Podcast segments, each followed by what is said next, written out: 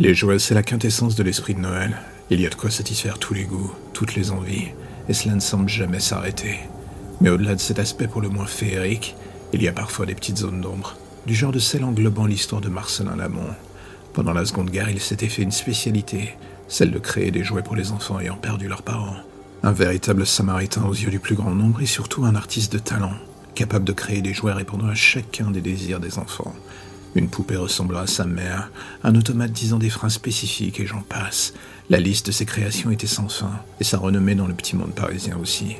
Ce que personne ne connaissait par contre était l'envers du décor, les profondeurs de son atelier dans le quartier de Montmartre, un hôtel particulier hérité de ses parents et dont il avait aménagé les sous-sols d'une manière pour le moins spéciale. Il avait découvert avec le temps que, sous la maison, une succession de galeries était présente. L'exploration de ces dernières lui avait permis de faire une découverte pour le moins inattendue. Une salle qui semblait sortie d'un temps immémorial, des statues à l'effigie de créatures pour le moins indescriptibles, et surtout ce vieux livre. Ce dernier avait réagi à sa présence, et sous les yeux ébahis de l'amant, l'écriture avait changé pour qu'il puisse déchiffrer ce qui jusque-là, il y a encore quelques secondes, n'était que des hiéroglyphes d'un autre temps. Tout était devenu du français pour qu'il puisse comprendre.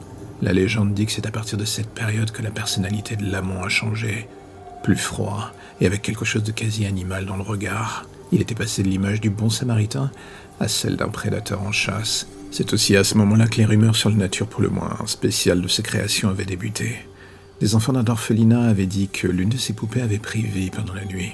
Personne ne les avait cru, bien entendu. Jusqu'à ce qu'un soir, l'une des surveillantes de l'orphelinat soit retrouvée la gorge tranchée avec l'une des poupées devant elle. Quelques semaines plus tard, c'était au tour d'un enfant de bonne famille de Montmartre de se suicider en laissant une note sur les lieux du drame, indiquant que l'automate que l'amant lui avait construit pendant des semaines n'avait eu de cesse de lui dire d'en finir. Il avait fini par craquer, et les cas finirent par continuer encore quelques mois avant qu'un soir, certains des parents ou des habitants de Montmartre ne décident de prendre la situation en main. Et par là, j'entends en finir une fois pour toutes avec ce personnage. La mort lui était offerte comme seule et unique forme de procès. Lamont, avec le temps, avait réussi à nouer certains contacts avec des nazis sur Paris, et malheureusement pour lui, cela ne suffit pas à le protéger comme il pensait. Même ses soi-disant amis d'un jour avaient fini par comprendre qu'il était avec le temps devenu un véritable poids, le genre de ceux dont on se débarrasse si on ne veut pas couler.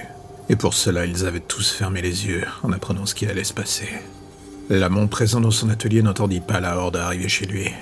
Il ne fallut pas plus de quelques minutes avant que cette dernière ne mette à feu et à sang la maison en le cherchant. Ils étaient prêts à tout, et c'est lorsque les parents découvrirent enfin l'entrée menant vers l'atelier que l'ensemble de la soirée prit une tournure pour le moins particulière. L'atelier de Lamont en avait le nom. S'en approcher équivalait à descendre littéralement en enfer, et c'est ce qui se passa. L'enchevêtrement de pièces avait un arrière-goût de cabinet des horreurs. Il y avait surtout ces centaines de photos sur les murs, des photos qui semblaient vivantes des enfants, des adultes, ils avaient tous l'air prisonniers des dites photos. Et c'est alors qu'ils approchaient du cœur de l'atelier souterrain qu'ils virent l'amont. Ce dernier les attendait. Il savait ce qui allait se passer et ne semblait pas le craindre le moins du monde. Quelque chose dans l'atmosphère se figea. Une odeur particulière envahit la pièce. La température tomba. Et c'est alors que le premier hurlement retentit. Les couloirs qui menaient jusqu'au centre de l'atelier avaient fini par révéler leur vraie nature. Et la meute qui pensait ne devoir à lutter que contre un seul homme comptait pas le cas. Les hurlements se firent de plus en plus nombreux et à chacun d'eux l'amant restait impassible, presque souriant comme s'il en connaissait la cause, et s'en délectait littéralement. La meute voulut s'enfuir, mais il était trop tard. Ils étaient en cage avec non pas un, mais plusieurs monstres. Très vite, les cadavres finirent par joncher le sol, tous dans des états à catastrophiques et impossibles à identifier. Un ennemi invisible les massacrait, et alors que la situation devenait impossible à gérer, l'un des derniers survivants voulut faire en sorte d'emmener l'amant avec lui avant de mourir. Il braqua son arme sur lui, mais ne put tirer, dans l'ombre de l'amont, quelque chose venait d'apparaître. Une créature gigantesque, un visage blanchâtre comme un masque de mort, des mains en forme de griffes. La taille de cette dernière était terrifiante. L'amont était impassible. Il savait que la chose était là pour le protéger. Il ne risquait rien. Cette nuit se termina sur un bain de sang qui marqua l'histoire du quartier. On ne retrouva jamais l'amont. Il disparut à jamais sans laisser de traces. Lorsque la police arriva, il n'y avait que des cadavres et un seul survivant. Alfred Vanier, un homme traumatisé à jamais par ce qu'il avait vu. Il mentionna la présence de cette créature, et surtout des jouets de l'amour, des monstruosités qui avaient pris vie pour massacrer les personnes présentes avec lui. On le prit pour un fou, et l'on préféra fermer à jamais les yeux sur cette partie de l'histoire. Il termina sa vie dans un asile.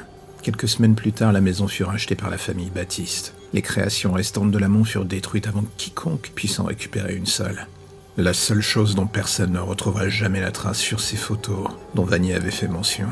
Elle disparura jamais avec l'amont jusqu'à aujourd'hui.